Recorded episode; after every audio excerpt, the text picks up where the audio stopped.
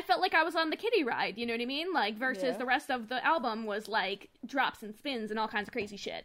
Um, Yeah, like the whole album's like we've got turbulence, brr, brr, brr, brr, brr, brr, and then now, the, and then like this song's just like, it's a small world. exactly. oh my god. I love that so much.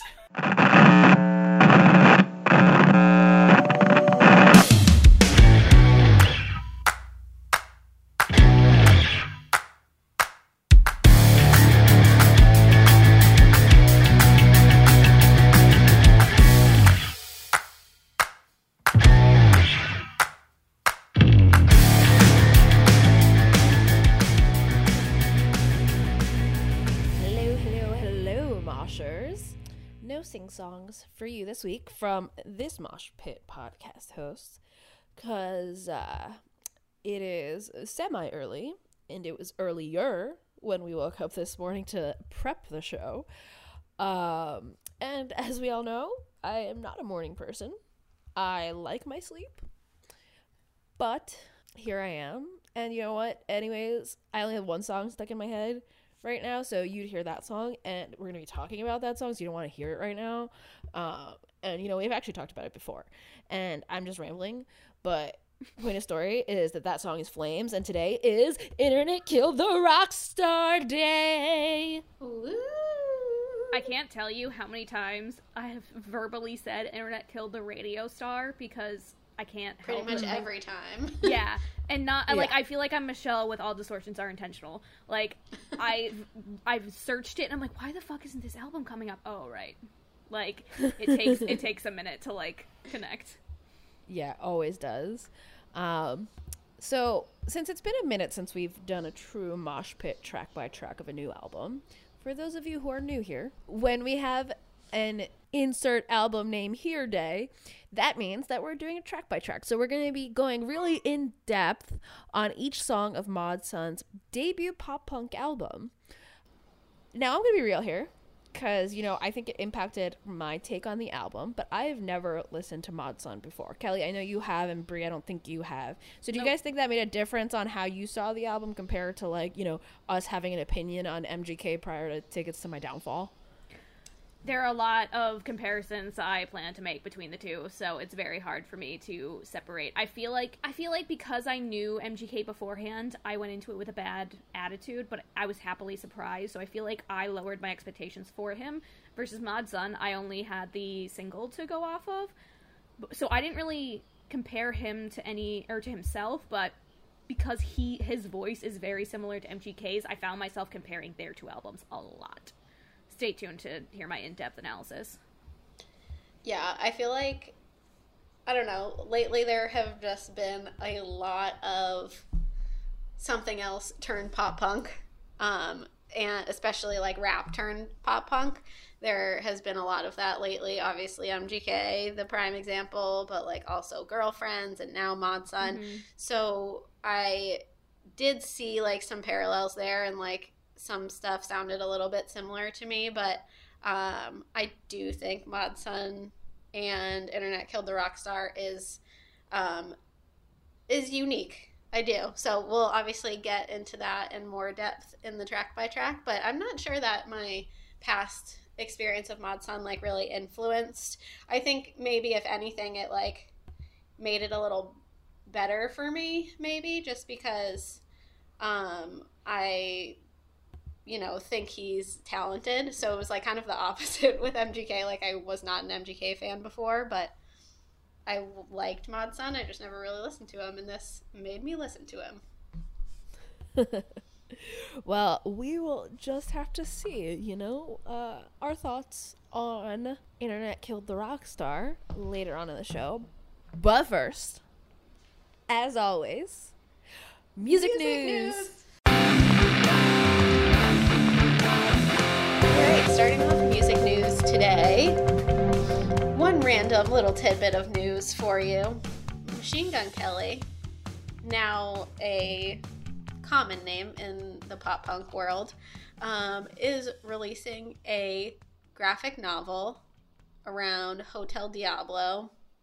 And all I can say is, seems like there may be some copying going around here, trying to be like All Time Low, who also, like we talked about last week, is releasing a graphic novel about their last young renegade era. So, mm, I don't know how I feel about that, but it's coming. I It's I don't even know he's what doing too much. what is Hotel. Diablo. Can someone fill me in? Because I don't even know what that is. It's uh, one of his past albums. Oh, okay. I think Oh, it so was it's like his, one of his rap um, albums. album before uh, album Tickets to My before Downfall. Tickets to My Downfall. Gotcha. Okay. Yeah, I think that's like interesting though that he's doing it for that, considering like, I mean, There's all this hype It's around Tickets to My Downfall, and he did Downfall's High, and like yeah, So, uh, first item of new music this week is uh, Fence by Crown the King. Um, I really like this song. Um, there was this really great echo effect, but with a female voice in the second verse that was like really cool. Um, I will say that the feature Lizzie Farrell. yeah. She, I'm not gonna lie, she took me out of it. I didn't like her feature in it because I feel like she was so low key and quiet. And normally I like the differentiation. I just think maybe it was mixed weird or something. It just seemed very almost like I had to strain to hear her or hear what she was saying versus like them. It was very like I'm in your face and we're having a great time kind of vibe. I don't know. I mm, I still really liked the song, but I just I, she wasn't that great for me.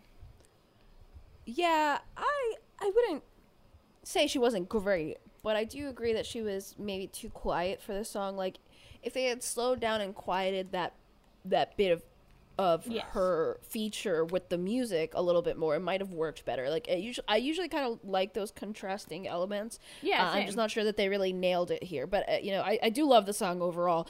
Like, even if she wasn't utilized enough. She she those like you said those echoes and then you know um the backups that she did after her verse. I I mean it was great, but I don't think it was enough. But overall, the it was a great like emo pop punk vibe. The chorus was catchy as fuck. Like after the first chorus, I was singing it. I think so too. I think the um, I I thought this one was a really good showcase of pop punk storytelling, and I think what the feature did for me was like enhance the story of the song. Um, you know, having that kind of it wasn't really like call and response, but having like the two different voices talking in this story kind of enhanced the song for me a little bit. Um, and I also thought the chorus was super catchy, and that always helps. So I liked it. Next song that we want to share with you is called A War Within by Makena. Is that correct? Makena? Yes. Sure. Yeah, okay. Kelly, I always I always like how you introduce songs.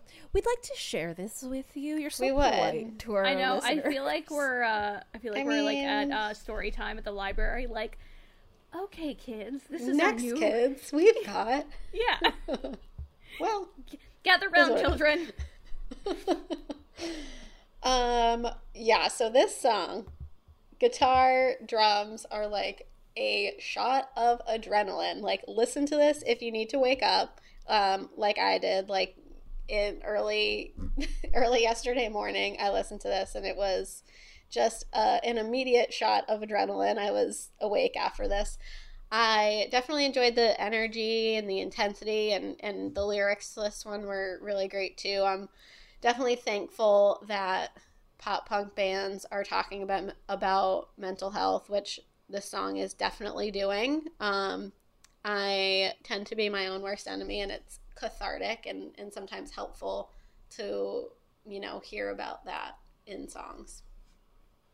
So I actually did listen to uh, this song early this morning before recording, uh, at 8 a.m. to be specific, and uh, it was kind of hard because I was uh, holding my cup of coffee, and uh, it was really hard to headbang to the beginning of this song while holding a very full cup of coffee. So I'm not really sure which woke me up, the song or the coffee.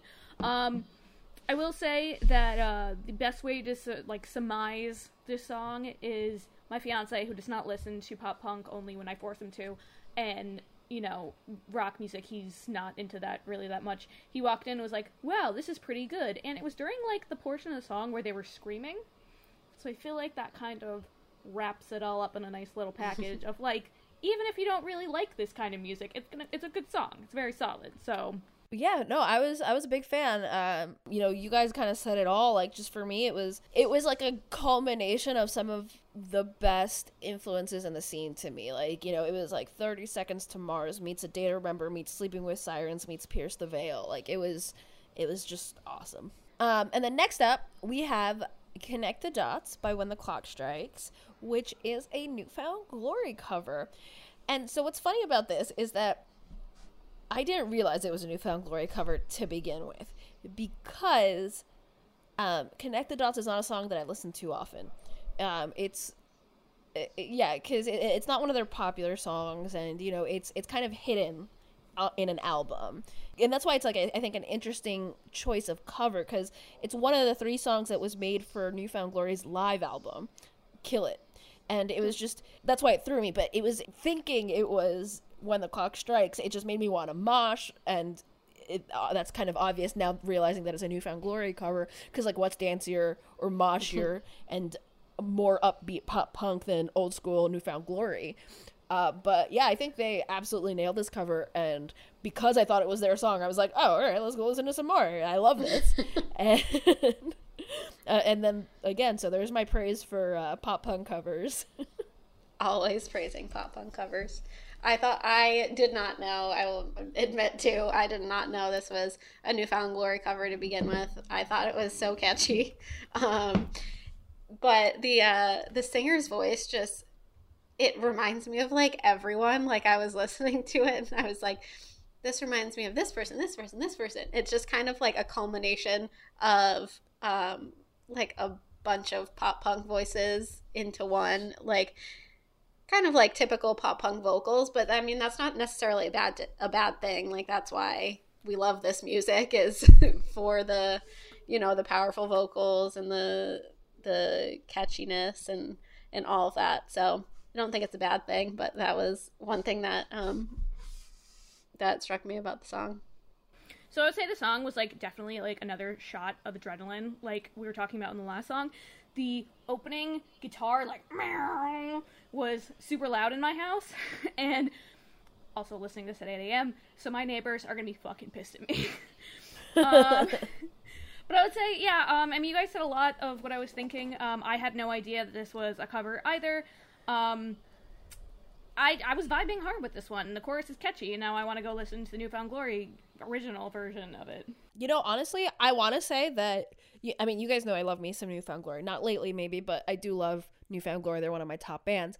I want to say that When the Clock Strikes version is better. Ooh, Ooh. hot take. Yeah, so there Dang. you go. When the clock strikes, you're welcome. okay, next song we've got for you today uh, is "In My Head" by Up From Here. Um, so I like this song a lot, but then, like at the beginning, as I'm listening, I'm like, "Oh, this is really good." And then the chorus hit, and the lead singer stays in that I'm struggling to hit this high pitched note, but also trying to put power behind it voice. You know that like, you know what I'm saying? I, uh, maybe I'm explaining it wrong. no, I get what you're saying. The uh, like I don't. I don't know. I just feel like he tries to stay there for too long. Like the entire chorus is that voice. And I just it's not a bad thing. Like his voice isn't bad. It sounds really good. It's just a lot of the same. It doesn't, you know, it just kind of sounds like wallpaper. It all sounds the same. Like the verses are great and you know, everything else is great. Just the choruses I feel like it's just very one note. Um so I like same same as you. I was really enjoying the song at the beginning. I love the verses and then um something happened for me too when the chorus hit but immediately i just thought it sounded like we the kings like i was like is that travis like what is i don't know what's happening here um, but like same as you, like right when the chorus hit, something different happened for me. I think. Uh, yeah, no. So you know, he didn't remind me so much of Travis as much as uh, Ronnie Winter of Red Jumpsuit Apparatus. That's kind of where my head went with that. And you know, I liked his almost kind of screechy voice in the chorus. But I mean, I, I, I disagree with you that like you know um, he was trying too hard. I think it was that he was just struggling to stay there more than he was trying too hard. That's fair. I, I mean, Yeah, I don't think and- it was like he was trying too hard. It was just more of a. I meant more of like just the, like the effort, you know, like that. Like it's just like Mm-hmm. the tone more than him like trying too hard. I don't know. I, Right. I, ex- I get it, yeah. Weird. Yeah, no, I get it, but uh, I mean, overall though, I was really feeling the song. Like, I, the guitars throughout the song were great. Like, at first they were creating like this urgency and like had me ready to see where the song was gonna go, and then you know it just kind of kept me at that right level of intensity, whether that was up or down for like the rest of the narrative of the song, and I, I was uh, I was really digging it. Yeah, I thought overall the song was like really upbeat and also pretty well produced. And then um, I actually read their Spotify bio and it says they recorded with Dan Swank, who um, either like tours with ATL or All Time Low or like helps them with production or something like that. But he's somehow related to the All Time Low world. So that's obviously pretty cool for Oh. us. Cool little connection there. cool, cool connection. So next up, we've got Black Nova by Eve Six. Meh.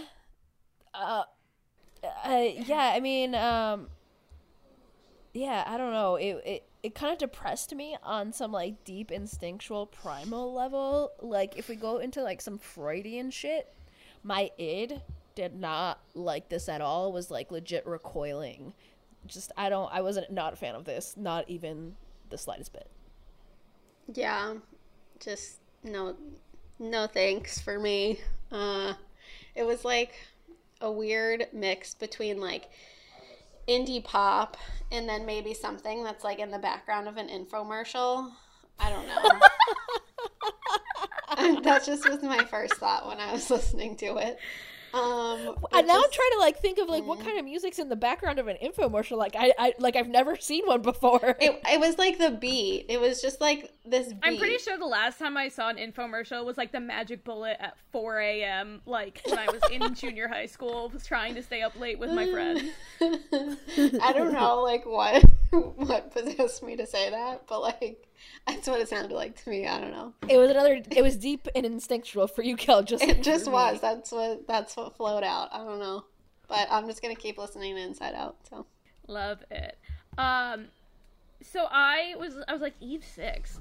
This is these are the people who sang "Here's to the Night," right? Like that high school song that everyone cries over. Like that's the same band, right? I'm not like mistaken. here's to the night. Here's I don't know. I- I don't know, when I- nights we felt alive. Here's Oh, to the yeah. Oh, yeah, times they do you sing that, knew too. You'd cry. Literally, Oh. I saw Eve Six, and that's the only song I know by them. So I'm like, oh, You know okay, so Inside it's- Out, the heart and heart in the blender song. No, No, you know when you said "Here's to the night," I was thinking of uh, the Somerset like.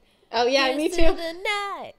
yeah, not that I sang it well, and people would know. that's all I could think about. So I'm like, okay, it, it's gonna be like rock, a little bit emo. It'll be fine. And then it just, I, I just don't, I just don't understand what happened. Um, there's that weird section too of like spoken word where he's like not rapping but not singing and there's like no music underneath it it's very strange and i just i kind of feel like the melody is something that the b-52s would have done if they were like on antidepressants or like some kind of you know what i mean like we're like getting very, very- creative with our descriptions. like a very dark b-52s vibe like not love shack but like love shack if they were like super depressed Oh god.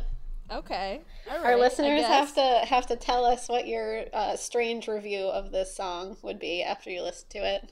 Is it the background of an infomercial or something else? oh god All right, moving on to something different here. Uh, next single is called "Beautiful Stranger" by The Night Game, and um, The Night Game is Martin Johnson, formerly the vocalist of Boys Like Girls. Side note: We miss you. Let's open up the vault on some Boys Like Girls one of these days Ooh. because Yeah. we agreed just miss them. Um, but anyway, this single is off of his album Dog Years, which is going to be released March 5th. Um, but it's very like synth electro poppy, like definitely like feels like it's right out of the 80s. There's some nice saxophone mixed in there too. I actually like really liked the song overall. It was like dancey but like kind of romantic and um I like I always like Martin's vocals, but they were like oddly powerful and also soft at the same time. I'm unsure how that works, but that's what I felt. Yeah, you know what was interesting to me about his vocals? It, to me, it didn't even sound like Party Marty. um, yeah, you know, it was like def, like '80s esque, um, and even vocally, like he reminded me of almost of an a-ha or Rick Astley, and um, it was very interesting because I'm like, this isn't Martin Johnson to me, but but I was digging it. You know, I was vibing with that sax cal, and then like it was like really very chill house party uh, background or like driving music. And you know those electro synthy elements, like that screech, kind of added something cool to it, especially mixed in with that sax. Like uh, you know this, like going back to what we talked about before, this is how you add con- contrasting elements and make it work. Yeah. I just I just feel like this could be played on an 80s uh, Spotify channel, and I don't know if I'd be able to pick it out if it, you know, like what song wasn't actually made in the 80s. I, I, mean, I, I liked the song, but it was like real hard in that 80s vibe. For sure. All right, next song we got for you guys, or actually the last new individual song, single. and then we'll last single. On. Last single, yeah, individual. There's song. so much more. Don't worry. It's, it's so early. I can't. Anyways, um, last single up on our list of new music is Point North, uh, Lifeline, featuring Black Tiger, Sex Machine, and Kayzo. Kayzo. No Question idea. Mark. Okay. Well, either way, Kayzo, Um, look, yeah, looks correct. y'all need to be ready for this song because I feel like I was not prepared for it when I was sitting here at, you know, 9 a.m. listening to this playlist, and all of a sudden the beat fucking drops and EDM takes over my bedroom. and I'm like, I feel like I need to have lights off and a strobe light going and fucking jumping around a room or something. Maybe with a glow stick. I don't know. Um, I don't know how I feel about it yet. I like it, but I don't know if I love it yet because it's it's a lot to take in at once. Um, but I am excited to see someone pushing the boundaries of like the scene, but like in a positive way. I feel like there's been a lot of people testing their limits and stuff, and a lot of people have been falling on their face recently. And I feel like this was a fun take on pop punk. yeah, I like pop punk EDM just became its own genre. Um, I, it's definitely like a step further into the electronic world than Brand New Vision was, but I feel like Brand New Vision, um, like thinking back to that whole album, like there were a lot of electronic elements that they um, that they experimented with for the album. So it kind of feels like that was maybe a stepping stone and an experiment for them to like get to this full on EDM collab. And um, I think I just same as you, Bri. I think I have to listen to it like twenty more times to decide if I like it or not. I'm too like in shock and like excited. I think to know whether or not I actually liked it, but um, like whether or not I personally like it, I thought the the song was was really awesome, and we told you that Point North was gonna innovate the scene, and here you go. Yeah, I mean, I would say this is really kind of far outside the the scene because you know while Point North is on it, I think I believe it's Kayzo's and he's a DJ, and I, I don't know, it was just it, it was very Skrillexy for me, and it's not not for me. like I'm not a huge fan of Skrillex to begin with, and so like something that's reminiscent of that, even though like you know I'll party to EDM music, whatever. Um, it's not going to be for me. But I do find it interesting that all of Point North is always on the collabs that they do. It's not just like one of them. So, you know, like you said, they definitely are on that stepping stone path. Like they may be moving in a Skrillex direction or a Cash Cash direction because you know they did kind of start. Cash Cash was definitely neon pop punk, or and uh, Skrillex was in um, from first to last. And you know while that's cool for them, you know I I don't know if I'll stay on Point North if that's you know the route they're taking. Because I mean, I, I definitely dug Brand New Vision because you know I, I think they still had those roots while definitely pushing boundaries in this direction. But i if it if it continues to go that way, I don't think I'll stick around. We'll see. Yeah, we'll just have to roll with the punches. Hey, segue. Um, speaking of Brooklane, who we have talked about on some of the last few episodes, have officially released their EP, Roll with the Punches. Um, you know, we've previously talked about Crazy and Bite the Bullet, and really digging those, and the whole EP kind of stays in that lane. You know, it's high energy, just super pop punk, kind of anthemic. It's, you know, reminiscent of Newfound Glory and Four Years Strong. And, you know, I, want to say it's infectious because that's a more powerful word than just catchy. But, you know, then I remember we're still like in a Pepperidge Farm. So we'll stick with the album being catchy as fuck. That's because that's, you know, if I add the as fuck, it's still a powerful statement. You know, it's catchy It as is fuck. powerful. Yeah. And um I gotta say, uh on their like ballady song with Jason Lancaster, major hard eyes. Ugh. Mm. Ugh. Yeah. So, building off the Jason Lancaster one song, I literally was listening just like to the full album, and I knew there was a feature with him. And all of a sudden, I heard the acoustic guitar come in. I'm like, 100% this is the song with Jason Lancaster on it. And it was. Because I could not, like, as I was listening to Brooklane's, like, the first half of the album, because I haven't really listened to them before, I was like, oh, the I cannot see how he is going to be featured in this because he's like way more like low key versus like I feel like they're way more like like very solid High example energy. of pop yeah very high energy very solid examples of pop punk and I don't think that there was a bad song on this album but like definitely when that acoustic guitar came in I was like oh well, this makes sense but um I I loved I loved the album. It was it was really good. Um I am definitely going to start listening to Brooklane more often and I'm putting this song in my regular rotation. I might actually put it into our driving rotation that currently only consists of All Time Low as a pop punk song. I'm slowly trying to turn Clayton into a pop punk fan. A pop punk advocate. He has agreed to let me play some pop punk at the wedding. So I'm very excited about that. Wow. I know. We're we're trying to find acoustic. We're trying to find um, classical covers of pop punk, punk songs for the ceremony. It's a lovely idea.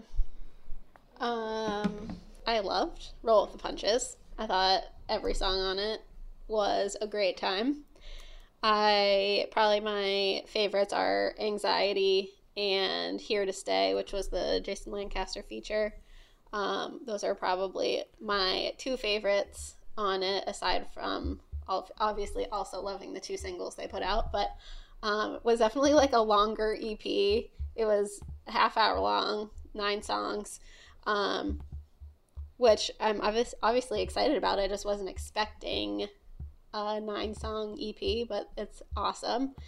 Big fan, very like classic pop punk vibe um, throughout the whole thing. So definitely worth a listen. Yeah, Cal, you know, I, I think you kind of said it there. Like, I don't think there was a bad song on it. Yeah, Like, I think every song Yeah. was just a jam, and um, that's why they had to make it nine songs because they Yeah. were all good. all good. Yeah, and anxiety is definitely one of my top ones too, Kelly. I, that was that's a really great song. I have another song on here. Oh, Shipwrecked. Shipwrecked was one of mine. I Oh, did like yeah, Anxiety too.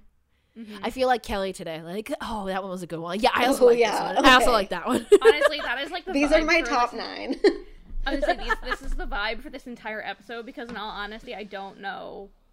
It, maybe I was just in a really good mood. Maybe I'm turning into a morning person and I just like everything. and Except, I know I'm that. That's completely a lie. Um, so another new album. I'm that- only ever a morning person when I'm at Kelly's place because her Because I feed you boyfriend- pancakes. Yes, because she makes me pancakes. That's why I'm a morning person at Kelly's. God. All right. Uh, next new album we have for today is uh, John the Ghost and his album "I Only Want to Live Once." Um, it's just, this is the other EP, correct? So technically, it's an EP, but this is also a very Also nine songs. yeah, th- th- these EPs are not really EPs. Like when I was prepping for the out the the um show, I was like, "Oh, I've got 2 hours until we record. I have plenty of time to listen to two EPs in an album." No, I did not because these these EPs were freaking long. Yeah, apparently, like the days of four to six song EPs are like gone. Long gone, right? Or maybe just because it's uh, quarantine time, so they were like, "We have so much time, we're gonna shove every out song onto this EP." Anywho, uh, jumping from Brooklane into this was a very 180 vibe.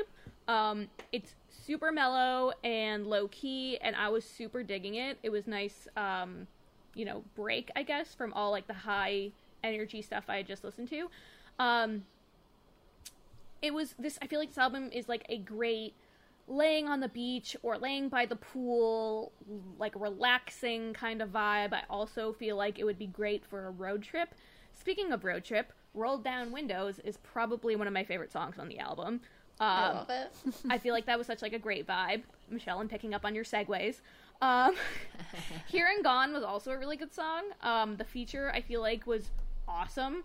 Um, the rapping part like just kind of elevated it, and I was not expecting that from John the Ghost to have a rap feature. Um, but I was I, I dug it. Uh, I feel like it brought the song up a couple notches. How do you guys? Yeah. feel? I obviously love it. What else is new? Me loving something that John O'Callaghan releases. Shocker. Um, I am obsessed with Roll Down Window. He released that a while ago, like maybe like a year plus ago as a single, and um, I was surprised kind of to see it on the um, see it again on the EP. But it's it's an, an amazing song. Um, also very obsessed with Live Once and Why and Here Gone. This is another one where like I just love them all. Um, but he he's just a poet and he's got just such a dreamy voice. Put those two things together and you know, you can't Yeah, not magic. listen. yeah. Yeah, definitely um agree with what you both said. It was it was just uh it was magical. I think, you know, John O'Callaghan can do no wrong. So um I was a big fan overall. I don't really have much else to say on that. Mhm.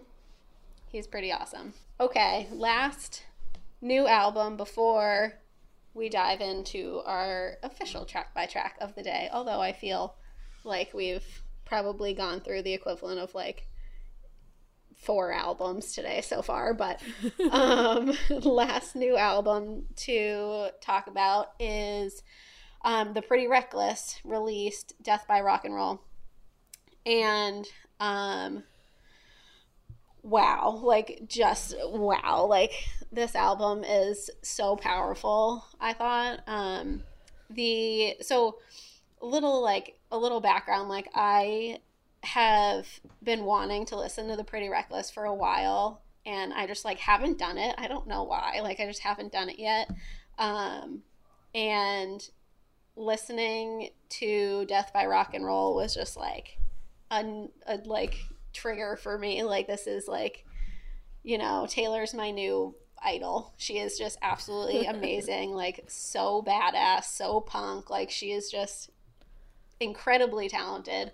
Um, but I also, you know, watched a lot of like interviews that she's been doing about um, about Death by Rock and Roll and the she's just like the sweetest person and she, then she's this like badass icon like it's it's awesome. But um you know going back to the actual album the story behind you know the writing of this album taylor momsen she talked about kind of the the story of you know writing this album.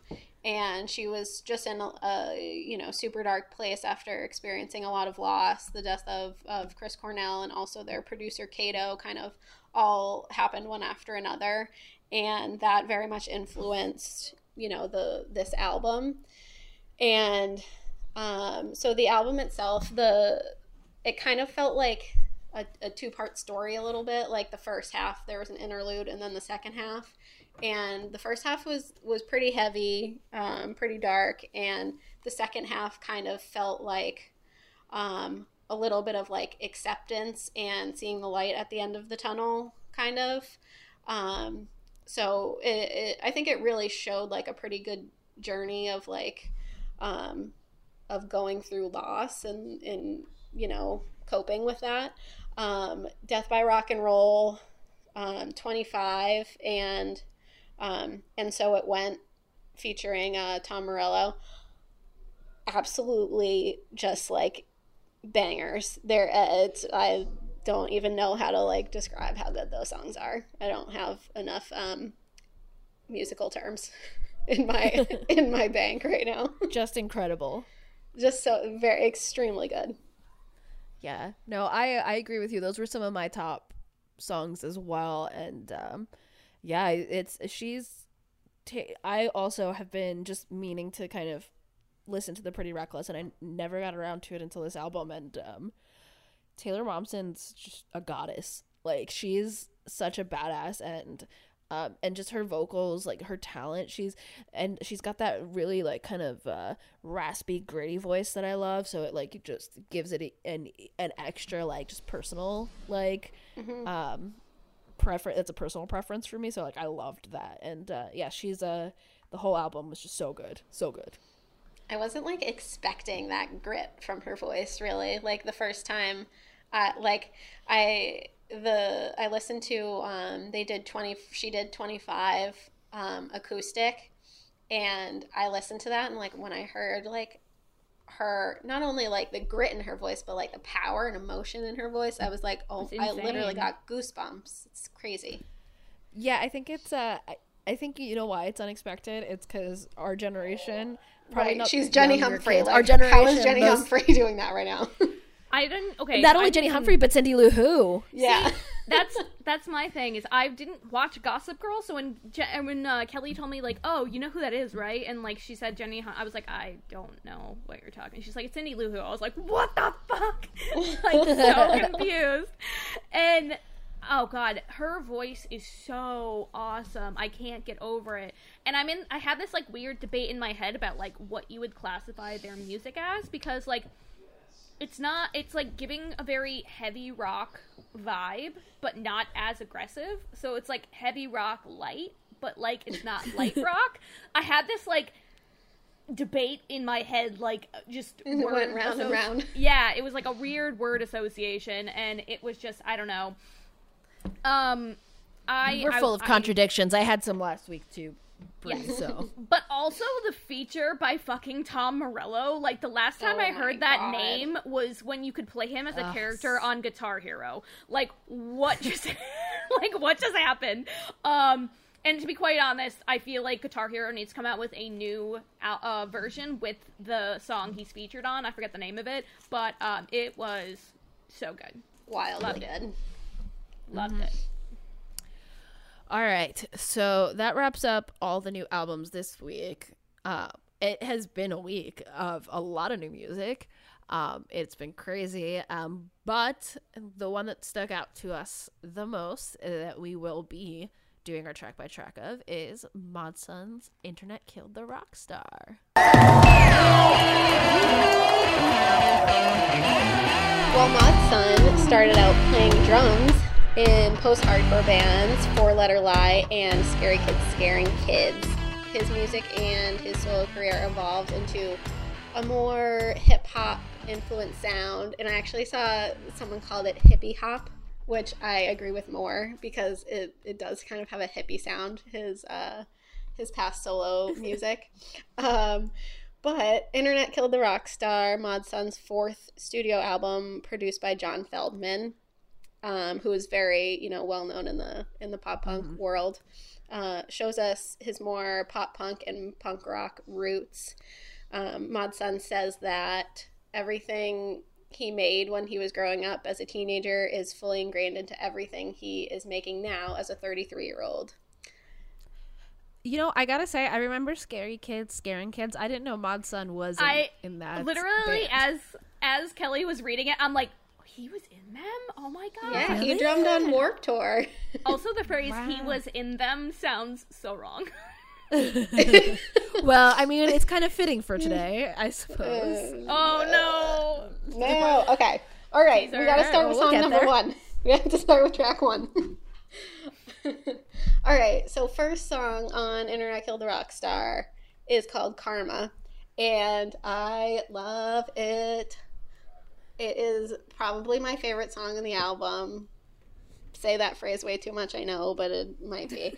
um, it's just so catchy. It's got it definitely like I feel like this out of you know a lot of songs on the album, this had more of the pop punk vibes and influence than some of the other songs. Which Absolutely. so obviously that makes it one of my favorites. And it started out with like a gang vocal chorus. Like okay, The gang hook vocals. me right like hook me right in. Why don't you? Um, I really Right? liked it. Yeah, no, what a way to start an album. Like it took me completely by surprise. Um like he set the tone when he mm. was like, I hope you choke on every lie you said to me. Like I was like, Oh, Damn. whoa, um, okay, so this is how we're going. All right, Buckle great. the fuck And- up, guys. yeah, and then you know, and then it's the gang vocals, and you know, and just it, the gang vocals are so prominent because the music is so minimal, mm-hmm, and it's just like mm-hmm. it really made an impact those lyrics, you know. And then when the music really kicked in, it it made it even more like let's fucking do this. Uh, but yeah, no, he's got a pretty great vocal range too, and this song uh, really did it for me as an intro to the album because uh, let's be real who doesn't want someone that burned them in the past to get everything they deserve you know what i mean I literally can't even add anything because everything you guys said I had in my notes. Like this is probably one of the best ways that I've ever heard an album start. Like if you're comparing it just to any like album review we've done, like this is like probably the best opening song, the best version of like an o- album opener like every sense of the word like such a like kick you in the teeth like fucking get ready kids here i am exactly strap in and you know it's it's gonna be a fucking ride and yeah i i loved it like It's so i good. It, i've already have it in my regular rotation playlist Same. like, it's it's, ready already been saved. It's a ten. So moving on to track two bones. Inter- it was very much an interesting choice for me to go like a low-key vibe to start this song when um you know it was like a slow build up to that that energy that we kind of got on the last one you know um it because you know it was like okay we're building it up and now we're bringing it back down. And um you know and then it, it was kind of uh interesting that it went like a little rappy. Like i didn't expect him not to do some rap stuff on the album but surprised me that it was so early in the album and in a ballad. Um so uh, but like you know it, it- despite all my confusion with this song it's uh it, it's pretty powerful you know and it, it built up so subtly that you know i didn't even realize that by the end of it i was like somehow holding a lighter and like waving it back and forth. Like i don't know how i got the lighter. I don't smoke and i don't know when i started waving it. It's like this the song had this mystical hold over me. But yeah i was i was a big fan i agree with especially with the candle or the lighter imagery especially because the only lighters i have in my house are for candles so they're those long torch guys that like can fit down into a can so i i'm just like theoretically sitting here waving the torch back and forth like i'm i've got like a pitchfork or some shit. Um but no i i agree. It was a very confusing but also awesome song. Like i'm like the whole time i was like oh oh oh and it, Yeah. it i don't know it was it was such a solid song and it was very like the contrasting vibes that were going on throughout it were just so good. And i'm surprised how much i liked a low slow song that early in the album. Normally you know you wait a couple songs and it was just like such a like shifting gears like here's my range going from banger karma to this. It's just like crazy Absolutely. The shift was like a huge surprise for me and I think that's maybe why like it caught me off guard and I actually liked a ballad for once. Um yeah, so it was like, "Oh, okay, cool. Let's do this." shift is definitely a good word to say because in my head I was like it's kind of like when people drift with cars it's like they're going super fast and then you just slam on the brakes and it spins 180 like that's what he did basically And I loved it Yeah, I totally agree with everything you guys just you guys just said. I really liked actually his hip hop um, roots and like the the rap kind of coming through on this one, um, and like lyric wise, it seemed to be, you know, maybe about like a toxic relationship or something like that. And so on in the second verse, he kind of he talks about like every conversation turns into a battle. Um and like all of this stuff and for some reason I wanted to look up like his his relationship history because like I don't I don't know anything about him. Like I feel like a lot of other bands we listen to, we like know about stuff about love them. lives. And right, like I feel like we know that usually, like going into stuff. So if like a if there's like something about that in a song, we're like, oh, they're probably referencing like whoever. And I just didn't know any of that, so I was really curious. So I googled his his relationship YouTuber? history. yes, I ha- well, I don't know like who I've never heard of her before, but Tana, Me either. Tana, no, no idea. Tana? But so her, but then also this whole thing with Bella Thorne, oh, like oh, yeah. Ugh. and then they were like of kind of a thruple, maybe unsure. Like he Mod Sun dated Tana, Tana, unsure the YouTuber, and then also dated Bella, and then Bella and, and the YouTuber dated, and then at one point they were all three dating at the same time. I was just so con- I wanted to know what was happening and like get some clarity, uh, but I ended up way more confused than when I started. Wait, I am hearing all of this information for the first time right now, and I am so like, what? I need to Yeah, go. I I, need to go deep dive this whole thing right now. Like this has just killed my Saturday. Like I am just going to spend the entire day deep diving. Well, into honestly, it's not very helpful because I deep dive for like two hours and I really didn't get anywhere. I'll be honest. Like, there's really not a whole lot of detail on it. Like, I don't know. I was trying to find like interviews or like videos where like someone would talk about it. No, it's all like, I don't know. So wait, I didn't really so, um, learn that much. I uh I, I did mention Tana when um I was talking about Better Man track number four, and Mm. uh, you know she uh, she does have a video out that fans think is about uh, Mod oh, because she talks about her ex boyfriend, but she doesn't name him. So no way. So you gotta go there. I think I think it's you know it's got a clickbaity title like my ex boyfriend cheated on me with my best friend or some bullshit like that. So it's probably about uh, Bella Thorne and Yeah. Oh my god. done. See, Maybe? I'm I yeah, don't I'm in it. I'm in the drama now. Oh god. Okay. Um next song up on the album, which we have already previously talked about, is Flames, featuring Avril Lavigne, our pop punk princess. Um so we've already obviously talked about this before, but now listening to it in the context of the album, I have way greater respect for Mod Sun. Like the first time we listened to it, I was just like, "Oh my god, Avril's back!" and I focused more on her, even though she, like, she's obviously the feature, but like, it's Avril Lavigne, so how do you not freak out about it? But now listening to it, in you know, with the context of him, I do notice a lot more about how much he brings to the song and how well their voices work together, and it was a lot more of a cohesive song rather than me just being like, "Shut up, dude! I want to hear Avril sing." wow uh, Bri like you know what's funny is that like i didn't have much else to say on the song like except that i loved it it's been stuck in my head forever but like now that you're saying that i'm like wow yeah like as i listened through it in the album i was listening to it in the context of this is mod Sun's song and it's Yeah. not just oh my god avril Exactly. so yeah that definitely yeah no that definitely you know it, it it made me love it more i think because now i don't just love it for avril i love it for mod Sun as well Totally. Nothing to add. That's literally exactly the same way I feel.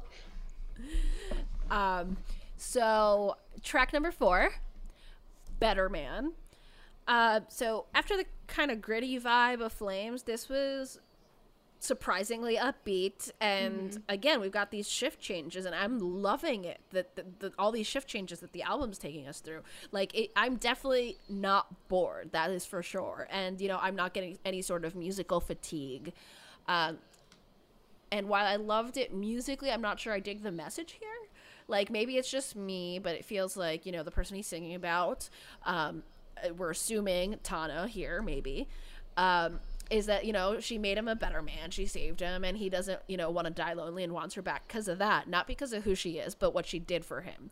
And that's not a really healthy mm. dynamic that i'm here for so you know I, I can understand the emotion behind it but like it's not what people should be feeling or you know striving for.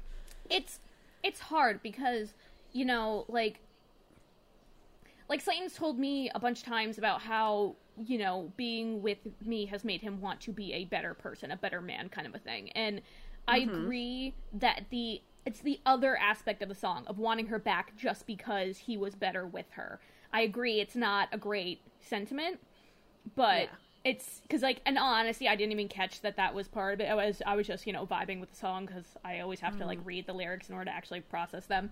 But so I get I get that it can that part of it is definitely problematic. But I will yeah, say no, it's. I mean, I definitely like there. There is an aspect to you know being a better person for your significant other, but that shouldn't be the only reason you want to be with them. Oh, you know, yeah. like, Oh, yeah. because that they make you better, and that's that's though that's what I was getting from Better Man. yeah, that's fair. Um, but musically, I I was vibing. Um, the high notes he gets in the chorus were fucking baller.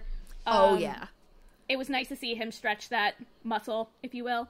Um, but yeah, I, it was a catchy song, and yeah, I agree the messaging isn't that great, but there are more problematic songs on this album than this one. Stay tuned. I don't. eh, We'll see. So I think, um, I mean, his vocal range is like really great. I think, um, yeah, the start, the start of the chorus is like probably the highest notes he hits in, in this whole album. Um, and it's, he's got a really great range. It's, it's, uh, I think too, like since he's done, you know, he started out with drumming and now he, and then his solo career was more like hip hop and rap and like that hippie vibe like this album i feel like is a really serious showcase of his musical talent Range. and like his vocal talent and his range um because i mean i haven't listened to like a ton of his solo songs but um like rap only can showcase so much i feel like this is allowing for a lot more of his talent to kind of come out um i think Totally. you know the message of the the song can be interpreted in in Yeah. in different ways um i mean like tons of pop punk songs about like regret and trying to get someone back like stuff like Aren't- that the greatest um, messages. Yeah, Yeah. it is what it is. But um, this one had a great bridge, which I obviously love to call out because, um, you know, pop punk typically has some really great bridges. I think this one kind of brought it home for me. There was also really killer drums in this song, also. Um, But yeah, I like this one overall. All right, so track number five is Prayer, and this was um, a refreshing song, I think, in all aspects, like musically and thematically for me, like in the realm of like pop punk in general, like the whole like message, like you forgot to take the time to be grateful. I found a better path. I need to I need to stay on it. Like mm-hmm. I think, you know, this song in particular, and like I talked about this a little bit in the intro, like comparing to MGK and to girlfriends and to, you know, other acts that have gone from rap to, to pop punk. Um, this song is the one that kind of solidified the pretty stark like differences in the between Mod Sun and MGK and girlfriends and you know the uniqueness that I think Mod Sun brings. Like the themes and the storytelling here is just like it's a different level to me and it's it's also very varied. Like every song here has not been about the same thing it's not Yeah. been all about Yes. girls it's not been all about drugs and alcohol like every Exactly. song feels really different and like this one in particular was just like really refreshing for me and it was also super catchy so um a, a one of my favorite one of my I don't, I don't want to say the word favorite like I really like this song one of my top songs on this album yeah Yeah. No, I completely agree with you, Cal. Again, it, you know, another shift change in this album. It's it's keeping us on our toes for sure, and I absolutely agree with you one thousand and eighty seven percent that um this this song kind of solidifies like I, I think uh, Mod Sun's talent above the rest. Because this is not something that I think the other artists that are kind of you know playing with different genres can do because like he's he's done something special here i personally wasn't really able to connect with it i preferred bones but i think it was still like a fantastic song and like i think a lot of people can connect with it as he talks you know about the struggles in his past uh, but yeah I I agree. It's nice to see a slow song in pop punk that's not about someone getting their heart broken.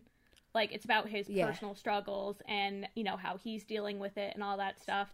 Um, I also appreciated that the techno beat and like whatever coming in the second half of the song, so that way it wasn't like a ballad strictly through. It kind of built as it went, which I appreciated. But I agree, he again, it's every time there's something different. Every new song, every every it just it's ever changing, and I feel like I need to. I just need to listen to it uh, over and over again. This album.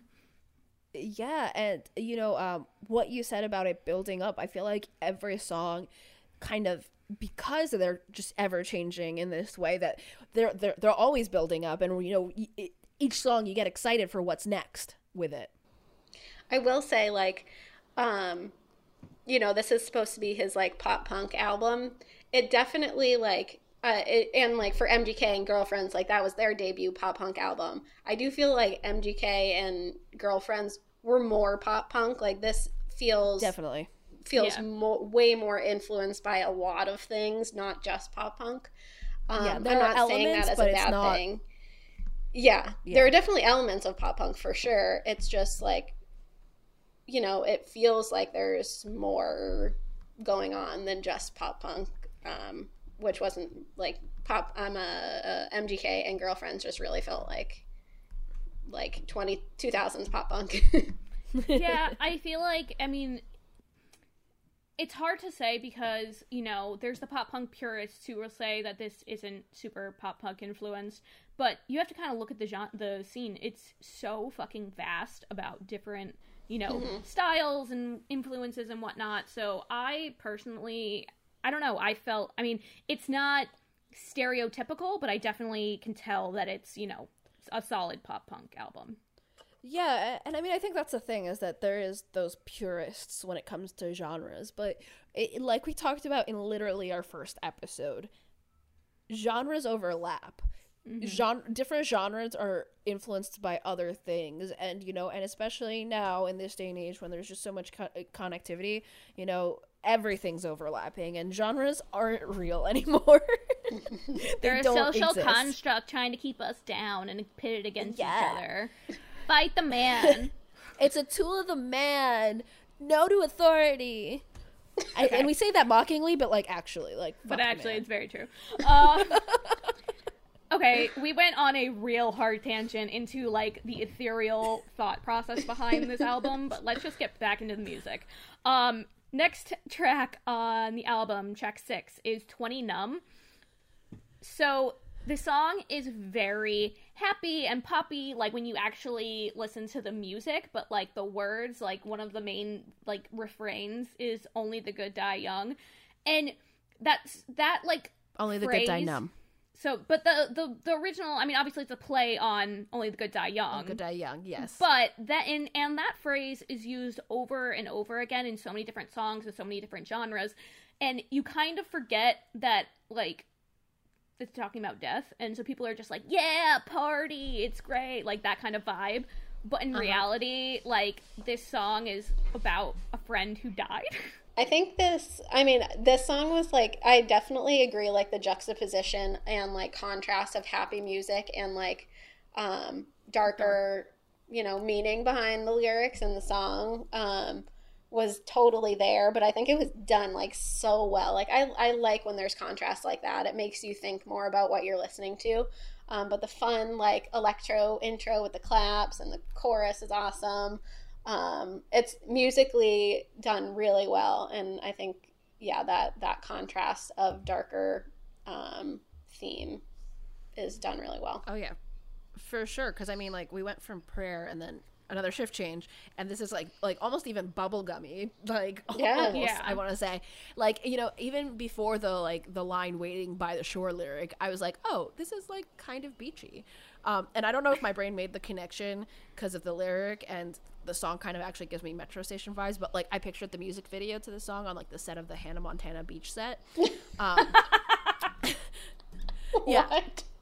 well metro station mason musso mitchell musso waiting by the shore. I don't know. Uh, That's literally where my brain went. just you just like six degrees of kevin bacon that I did, but whatever. Anyways, I was I was really enjoying it, and like like you guys said, like there's that that contrast because you know it's it's like a fun party song, and while the lyrics are kind of dark, it's still like for me it was like a song about celebrating life. Like you know if you don't do things and make mistakes, and you know like like the songs that's like fall in love with strangers, and you're just this like goody two shoes like you'll die numb not feeling anything and you know not that that means to like go out and fuck shit up just to feel something but like you know it, it, for me like as, as while the lyrics seemed kind of dark it was kind of like saying like live your life i i like thought a little different on the only the good die numb part. Like i didn't know if it was like drug related that's what i thought too. I was like it's that's why i was like this is definitely got to be about somebody like because well, sure, yeah. my brain I think it went could totally to like drugs. be interpreted both ways though. Like i absolutely that's, yeah.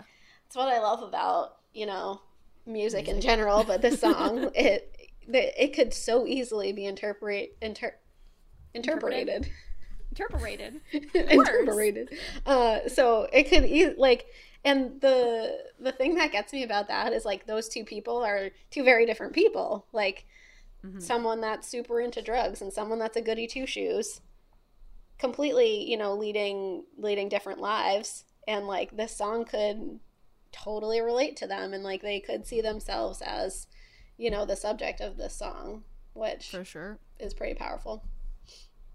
Yeah definitely and another pretty powerful song uh, was the next track off the album smith and literally I, I, I there's not one song that just stays in the same vein as the one before it. Like here yeah. we go. The the shift changed. It changed shifts again.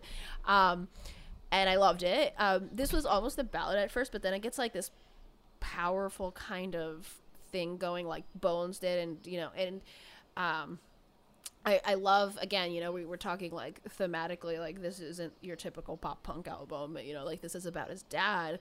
And so you know it's not about relationship stuff and everything. And you know the little intro um like kind of spoken word there is a uh, basically like eh, he say he told um uh, Mod Sun told alternative press like it was basically laying it out out there for you. Like it's a tribute to his dad.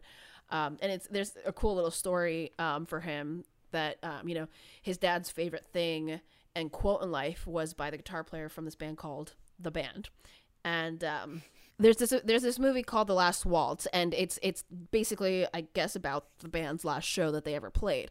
And his dad got like a kick out of the fact that um, the guitar player uh, Robbie Robertson came up to the mic, looked at everyone, and he said good night, goodbye, and then he never stepped foot on stage again. And his dad thought that was the coolest way to go out. So that kind of um, you know relates back to the song and you know just uh yeah, I, th- I thought it was great the way he he talks about it and you know just the the song in general like you know he'll always have a room in his house for his dad you know um and uh yeah it was a, it was beautiful for me the only negative that i'll say is that you know um earlier in the show i think Bri, you said um, that vocally he reminded you a lot of MGK, and I, I, I don't think so. I think here, um, that you know, while MGK and I are on good terms these days, you know, Mod Sun kind of sounded like him in the bridge, and I wasn't really feeling it. Um, but he did save it because at that at the end of that bridge, it kind of went out in a scream, and I was like, "Oh yeah, give me that."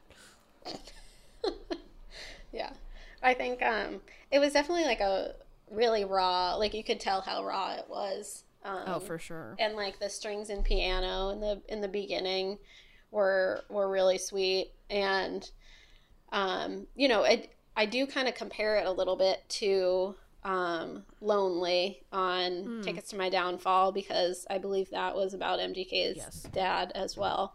Um, so they both kind of lost their dad recently. Um, but I, I mean, it's an amazing, it, really is a beautiful ballad. Like the lyrics are like unique and, and very like specific. You know, there'll always be a room in my house for you. I was reading like he literally still has his, he, his dad i think lived with him for a while and um, he's you know keeping that room as his dad's room and, and i just think it's it's really sweet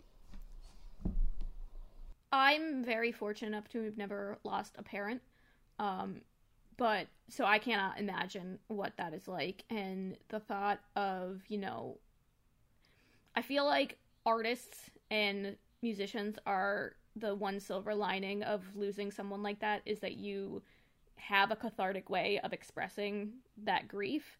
And I feel like this song was a perfect example of that, of, you know, working through what he needed to work through. A lot of other people just have to kind of, like, us, us non artistic people have to just kind of work through it within our own head versus this is like a nice cathartic way to get some of those feelings out of your head and onto paper or into music or whatever. So I I thought it was beautiful. Um it was definitely a again, another left turn. Like I feel like he's taken Yeah. turns throughout this entire album and it was just I wasn't expecting something like this from him and I was honestly super impressed with the whole song. There like you guys said basically everything I was to say. So, but yeah, it was just it's crazy.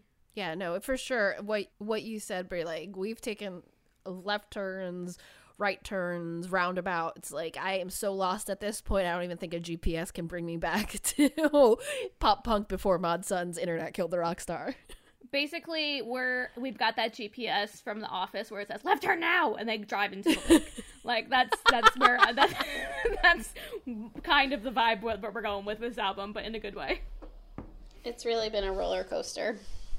Oh, I was hoping you were gonna do that, Kelly. I was like, I was come just on. waiting this whole time. I was like, if someone says roller coaster, be so be- mad. uh, all right, next song, song number eight. Moving right along here is roller coaster. Um, it sounds like um, like a beachy or windows down cruising song. It's it was like mellow-ish, but also you know like had some of that like pop flow kind of through the chorus. Um, I overall like liked this song, but for me there were like way stronger songs on the album. This one got like a tiny bit lost for me. I agree. Um, Agreed. I think it just lacked like a little bit of something. I don't know what it was, but something. Yeah, for me, I think, um, you know, like I said, we've been going back and forth between like, you know, like these powerful like pop punk and like then like you know ballad and then you know some like synthy electro stuff and it's just going like back and forth and then this is like the first song where I think we have like kind of two in a row that are kind of similar and I think that maybe Yes. is why it got lost for me. Maybe. Um, I You agree. know, and you know, and another song that I, I I couldn't really relate to, I think. But despite that fact, I think it was like great storytelling, like especially you know talking about his sobriety, and I I think a part that for me was like particularly poignant, I guess, was the part about how you know his breakup nearly left him broken and like almost you know it, it it's like uh you know how on the edge some people can be in their sobriety and like how something so a normal part of life can almost break them again and so that kind of stood out to me even though the song overall was not the strongest on the album for sure Yeah, I. It was one of those things like after Smith, I was like so emotionally drained. I was like ready for something a little bit more upbeat to kind of get over that like emotional mm-hmm. feeling. exactly And then yeah having this lull again, I was like, oh, okay. I mean, it's not a bad song by any means, but in the context of the album, it just was kind of a letdown because I was hoping for another hard turn. Because you've been, you know, we've had these ups and downs the whole freaking time, and then uh, the ir- the ironic part is that the song called Roller Coaster is the one that left me kind of feeling roller coaster? yeah, I felt like I was on the kiddie ride, you know what I mean? Like versus Yeah. the rest of the album was like drops and spins and all kinds of crazy shit. Um yeah like the whole album's like we've got turbulence and then now the, and then like this song's just like, it's a small doo-doo-doo-doo. world. exactly. oh my god. I love that so much. All right. So after roller coaster, um, we've got annoying, and um, the song was not what I expected based on the title. We talked about how we were all disappointed in roller coaster, how it didn't have that change, and so you know, as annoying started, I was like, okay, all right, and I was really waiting for that hard guitar and drum to hit in the chorus, and boom, I was not disappointed, and honestly, it's just a great fucking love song. It's so sincere and sweet about all the little things he loves. Like, I don't know if it's because I've been PMSing and I've just been crying at everything, but by the time we were at the second chorus, I was in tears. Um, so, you know, like, I was just like really feeling it. And I think also probably just because it, it really hit personally. Like, for me, like, uh, you know the whole part about like him like having to just say i love you all the time was like because he feels it, it it like that's just so personal like sometimes i feel like i annoy my boyfriend because like I, i'm like hey i just like look at him and i'm like hey i love you and he's and he's like oh i love you too and i'm like i'm like am, am i annoying you maybe a little bit but So It's my life. On I would Yeah. say on that same vein, real quick. Um, literally last night, Slate and I were sitting on the couch, and he just looks at me and goes, "I love you," and I'm like, "I love you too." And he goes, "I feel like I haven't been saying that a lot lately, so I need to step it up." And I'm like, "I I didn't notice that, so thank you." and he's like, "Am I saying it too much?" I'm like, "No, like it's never gonna be too much." But at the, it was just so cute because he was he was like, he was like, "Am I saying it enough? Am I not saying it enough?" Like he was so concerned, and I'm like. No, we're we're good. You say it the perfect amount. yeah If there's ever a couple that says I love you too much, right here. it's like the response to literally everything. Are you okay? I love you.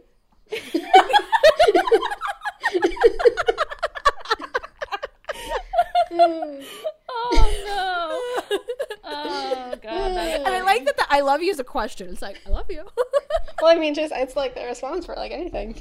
How's your day going? Well, I mean, like that's like not great, but I love you. So okay, so it's, it's fine I'm having a shitty day at work, but you know, I love you. Yeah, I love you. anyway, I lo lo lo lo love this song. It's really good. Cute. Um, yeah, real good. The it's just so singable. Like it's just I don't know. Yeah, it's so catchy absolutely. and um the this one too. I felt like guitar and drums were like this was another one of the songs that I felt like had more of the pop punky Pop influence Yeah. in, in the guitar and drums. Um, I did you guys hear like female vocal harmonies? Did Avril Or come am back? I going insane? no, I heard it too. I literally have in my notes, is Avril on this song too? And they just didn't credit her. Because I don't there's think someone she is. in general though, there's someone and I thought it was her. oh i didn't pick up on that There was definitely some female. There was a female or it was like him, like on a second track and a really high voice. I- I- if he I'm gonna check that, the I'm credits really to see impressed. Yes, If but it no. says anything. So while you check the No. credits, I- no, No, it doesn't have. No, that's so there was weird. totally some some female harmony is happening. But yes, I I completely agree. I I we always sometimes joke about like when lyrics are so sweet they can rot your teeth, but yeah this one I feel like toes the line perfectly where it's like so cute but it's not like annoyingly cute and the music is so like pop punky and whatnot you're like i don't care if this is corny this is great It's just Like, so well, I think realistic. it's because yeah, I think it's because like he he says it like in kind of a realistic way. It's not like just like oh like Yeah. cute." It's like it's like you know what I love you like a lot, but it's annoying as fuck how much I fucking love you. like yeah that's kind of how he frames it. I think if it- you take if you take that line out of this And fuck, song, it's annoying. It's way too sweet. agreed Like Yeah. I think I was born for your eyes only. I've never felt like this before. And if you take out and fuck it's annoying and read the rest of it, like it's Yeah. just I, I was born without you. I'm dying to find you. I'll always remind you. I love you. Like so cheesy. But like that one line, it's just It like, just makes completely it. transformed the entire message and the entire like So- reality of it. so quick quick tangent um when slate so slate and i were dating for about five months when he told me that he loved me and the day he did it we were at a christmas party and i wanted to say it but i had i he had never been in a serious relationship before i didn't want to freak him out so every time I got near him at this party, I would just start drinking. And I got shit canned and started texting my friend Christina, being like, You need to keep me on this phone so I don't blurt it out to Slayton. so then later on that night, he says it, and I'm like, Oh, thank fucking God. And so the next day, I was like, it is annoying how goddamn badly I wanted to say it. So as I'm listening to the song, I just got like transported back to like 2017, Slayton and I like sitting at a you know at his mom's house, discuss like having this conversation. that's really funny. oh god, it was so great. Anywho, but you know, it, I it, I love this song. It was so great. I think it's my favorite on the album. I I might have to agree. Definitely in the top. I think I have a top three, which is like pretty good for me. It is. Yeah, good. that's actually pretty good for impressive. you. It's not bad. Um. All right. And here we go. The highs are high and the lows, oh, they are low. All right. The next one. I already feel so uncomfortable. I'm like a turtle going into my shell right now. Oh, I, I want to like you. peel my, my, neck just skin disappeared. off. No, I'm I'm living for this. I'm ready. it's Michelle. It's because you love making people uncomfortable. That's like your like twisted enjoyment in life. All right. Anyways, next song on the album is Porn Star, and I am telling you right now, if you have children or a parent near you, do not listen to this song. You don't even want to listen to this song by yourself because you're gonna want to feel awkward. I mean, it's not a bad song, but it's just a bad lyrics. So, this song is so uncomfortable and I don't understand how okay, we've been talking about taking left turns, right turns, whatever. He just flipped the goddamn car. Like He just This fell is- right down to bikini bottom, like, Like- the lowest of. I I don't know the, the car is flipped over underwater like I don't even know what's happening. So going from annoying and this cute I love you like you're so great I hate how much I love you kind of vibe to I suck at everything but I'm to fuck you like a porn star so I guess that counts for something. Like literally i this is just sh- showcases how men don't understand what women want. The message of yeah i'm gonna do everything wrong except i got that good d. Cool. I don't how about you just like tell me you're like what? I don't how about you just treat me like a human being and we'll figure out the sex part i don't really care if you're gonna fuck me like a porn star also a lot of porn is not good for the woman in that situation. so why would I want you to fuck me like a porn star? Like I I like literally there's a lyric that said I forgot your birthday. What? But it's okay because I'm gonna fuck you like I I don't I don't. I'm so how did it go from like that adorable an- song annoying to this abomination? I just fucking can't. Like I honestly listening to this album I'm like holy shit we're gonna make this album and there's not gonna be one bad song on this album and then porn star hit like a fucking nuclear bomb. I'm done.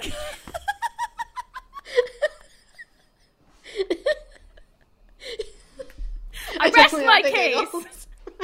Giggles. I just want to point out that both Michelle and Kelly are crying right now. I'm I also mean- like half inside my shirt because I'm hiding. yeah, th- this is a very uncomfortable song for Cal. Cal, do you want to talk about it? I'm not really at all. Thank you for asking. I think I did enough for Kelly and I both. So, um, I know what your guys' opinion is, obviously, but for me, like, Don't even fucking say it. I. So for me, I like, kind of gonna had an continue to inkling you'd like this one. I I'm gonna continue to say that the pacing of this album is just amazing because after the last song, it shifted to this and. Like first, musically, it's like all over the place in the best way. Like it, it feels like a party song, like it's 3OH!3 and Sammy Adams meets rock. And then the content. Um, we know I'm a vulgar piece of shit, but this made me blush. And don't get me wrong, like I'm gonna be belting this song out, Windows Down Come Summer, but like actually LOL. Like, wh- what is this? Like, I mean, I, I loved it because it, it's just stupid and funny and whatever, and it's fun. But like, actually, I, I do agree with you, Brian. Like, what the fuck? I will. I will say, strip away the lyrics. The music is great. Like the song, It if is. you if you can tune out the words of a song, like it's great. And normally I am that person, but seeing the name porn star, I was like, I feel like this one I'm gonna need to pay attention to, and I did, and I was and it- horrified. Even if you didn't pay attention, that first like I'm gonna fuck you like a porn star just hits you like a Oh yeah, freight Like I'm- train. Really hits you. Yeah, that's a. Kelly is so uncomfortable, and I'm li- you know what? Listening to that song was worth it just to see Kelly act like this because this is so great. I'm so glad we're recording this I'm video. reading She is literally squirming in right her now, seat. and it's just so awful. It's just I can't. I feel like I we didn't need to visit post- you after you had surgery. What? I did not catch that lyric. It's an actual lyric Yeah, in this, the uh, song. Like I mean, like I said, I love I I, I did love the song just because it was whatever. Um, but I'm very upset at how the fuck- catchy the chorus is because This- but I it don't want didn't- to be it singing didn't- this in public. yeah, but it's it, it definitely didn't belong on this album because everything else was just so good, and this just brings it down. Yes, would agree. It's like the song on Gir- on the Girlfriends album that was like. Oh yeah, I had to wait time. till the second date to see you naked. I'm Like, Yeah, okay, like really, rough. there's no other content you could have come up with. Like everything Oh. else on this album is like so great, and then like this is this is how we're we're spinning this album down. I feel like this is the fuckboy anthem. Like I feel like oh, we were hundred percent. like if we were in college and like one of us got fucked over by a fuckboy, you know we would be sitting outside his dorm room with this song blasting, being like, "You're an asshole," but like also the sex was good, so maybe. Oh, also, like, Back when I didn't know any better, like maybe, but Like maybe. I yeah. wonder too, like how different the review of this song would be if we weren't an all female podcast. Oh, Oh, yes. And like if there were men reviewing this song, like ooh, idea. I don't know. I say we each have one our boyfriends slash fiancés listen to this song blindly and see what they think. Oh god, that would I don't think that would go very well on my end. Like like a Brienne doesn't know. Yes. We're gonna do it like Okay, a we're Brienne doesn't it. know ambush style. Got it. I Kelly, you very, gotta- Kelly, you very gotta. uncomfortable about this. Kelly, you have to. I very much don't want to. If you want, bring Mike in here right now and we'll do it for you. Okay. Well, with that, we are on to the very last song of the album. It is the title track, Internet Killed the Rock Star. And this one, I, I definitely feel like this was a good closer uh, to the album. It actually, I mean, like, I think the message of this song is, like, really, really relevant. Um, and, like, you know, Mod Sun's been in the music industry for a while and like making music and being a musician has changed so much like from a decade ago to what it is now and you have to be like so unique and like beyond talented to stand out. And like the second you fail or you do something or make something that people don't like there's so many options and like they're just on to the next because everything's so easy to find now. Like Mhm. you don't have to go to Warped Tour to find your next like your next favorite band. You just like Mhm.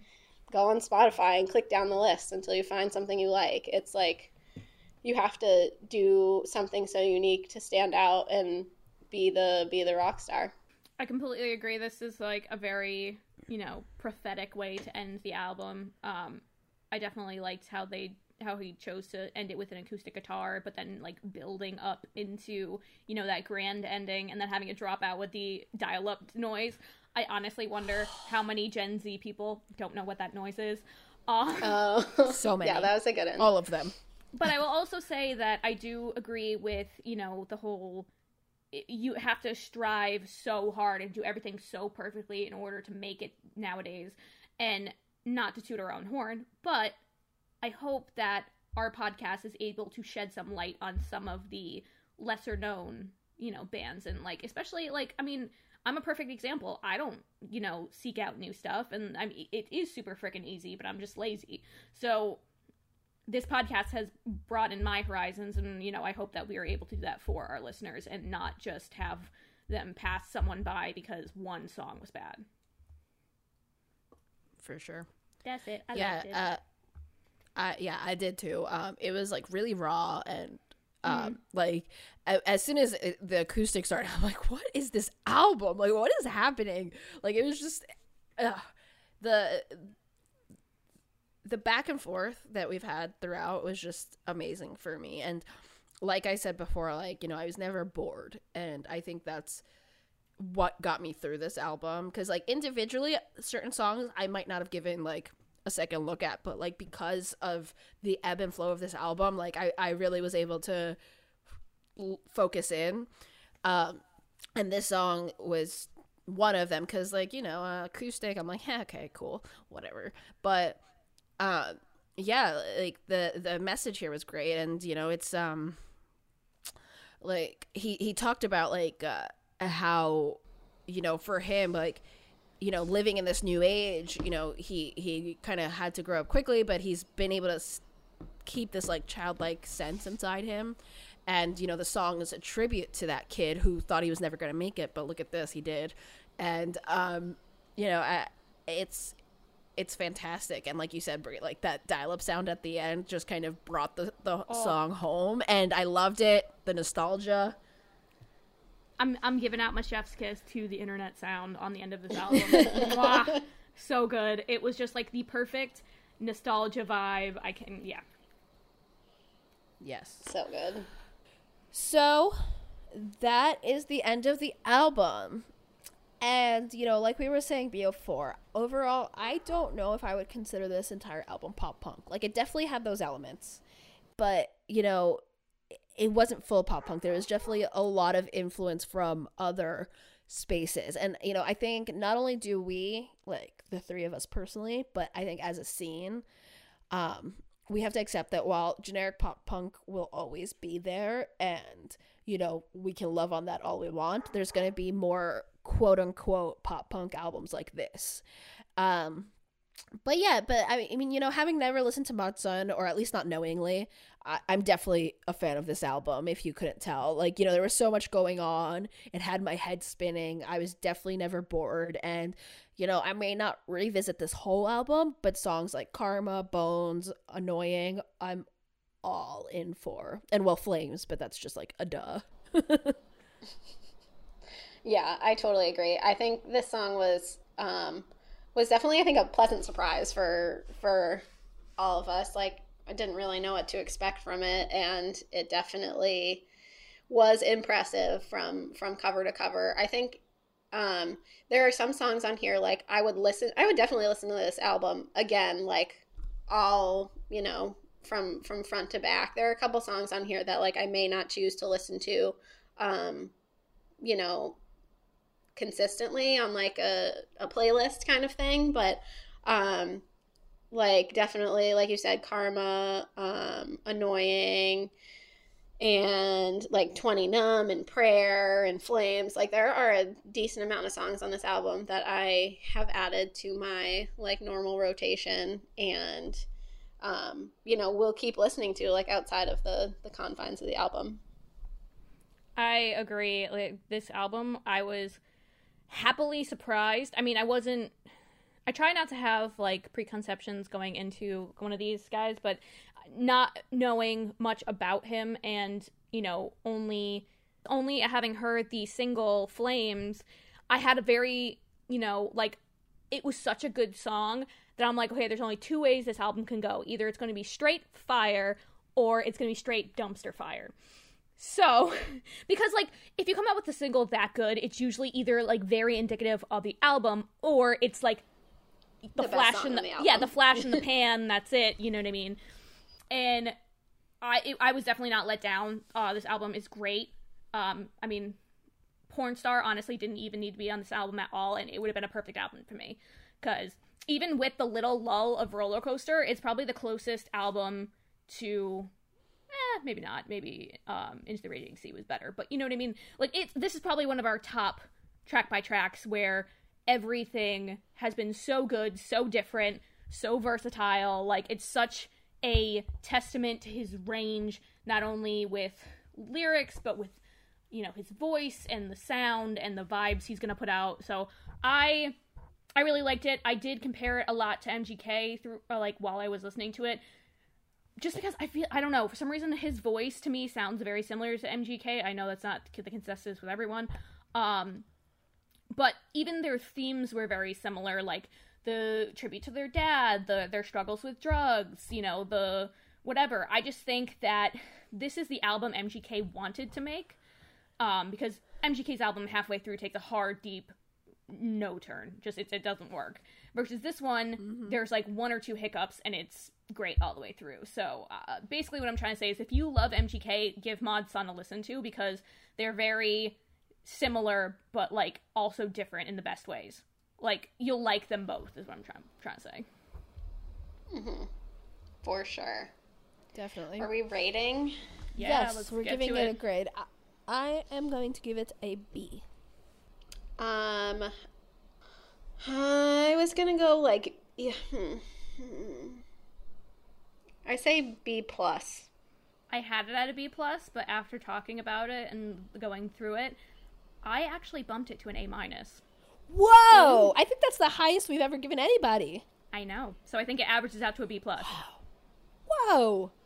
Whoa! I mean, it makes sense. There's only like one song on here that And, Like, like, we that's the didn't thing. Is, like. like there's Porn Star, which is horrible, and then Roller Coaster wasn't a bad song. It was just misplaced within the album. So Yeah. other than that, I loved everything on this album. So I can't, Yeah. you know, that's why I originally had it at a B plus. But the more we talked about it, and the more I was like, I can't wait to listen to this again. So I you know, now that I'm A looking at it, I think it's because I didn't like actually rate the songs. Now Yeah. that you say that, like the I, I I had an issue with roller coaster, but you're right. That was because it was poorly placed, and I think uh, my other issue was Better Man because of the content, and then Porn Star, obviously. But like yeah. that's just. But that for me, I actually liked it because it's fun. But So yeah, so it's so maybe you know what? I'm giving it a B plus. so we're we're average at a B plus plus then I guess. Sure, because I don't know math. It's not. It's With definitely letters. a- math. I mean, technically, It's it math with letters. plus. I don't know math. It's a very high end B Yeah. plus. Yeah, it's almost an A minus, but it's a B plus. It's an A minus right. slash B plus. Basically, what we're saying is go listen to the album and let us yeah, know. what good you job, think. Mod Sun. Because we yeah, know you're listening. very good job. Thanks Snaps for to listening. you. All right. Well, thanks for joining us on this roller coaster of an episode. Um, and you guys know the deal. Tune in every week now and uh, hang out with us on Facebook and Instagram at the Mosh Pit Pod. And you know, I told you guys I have been very much down a deep TikTok hole lately. So, you know, maybe I'll finally start posting on our TikTok at the Mosh Pit Pod also. so, until next time, hashtag Mosh on!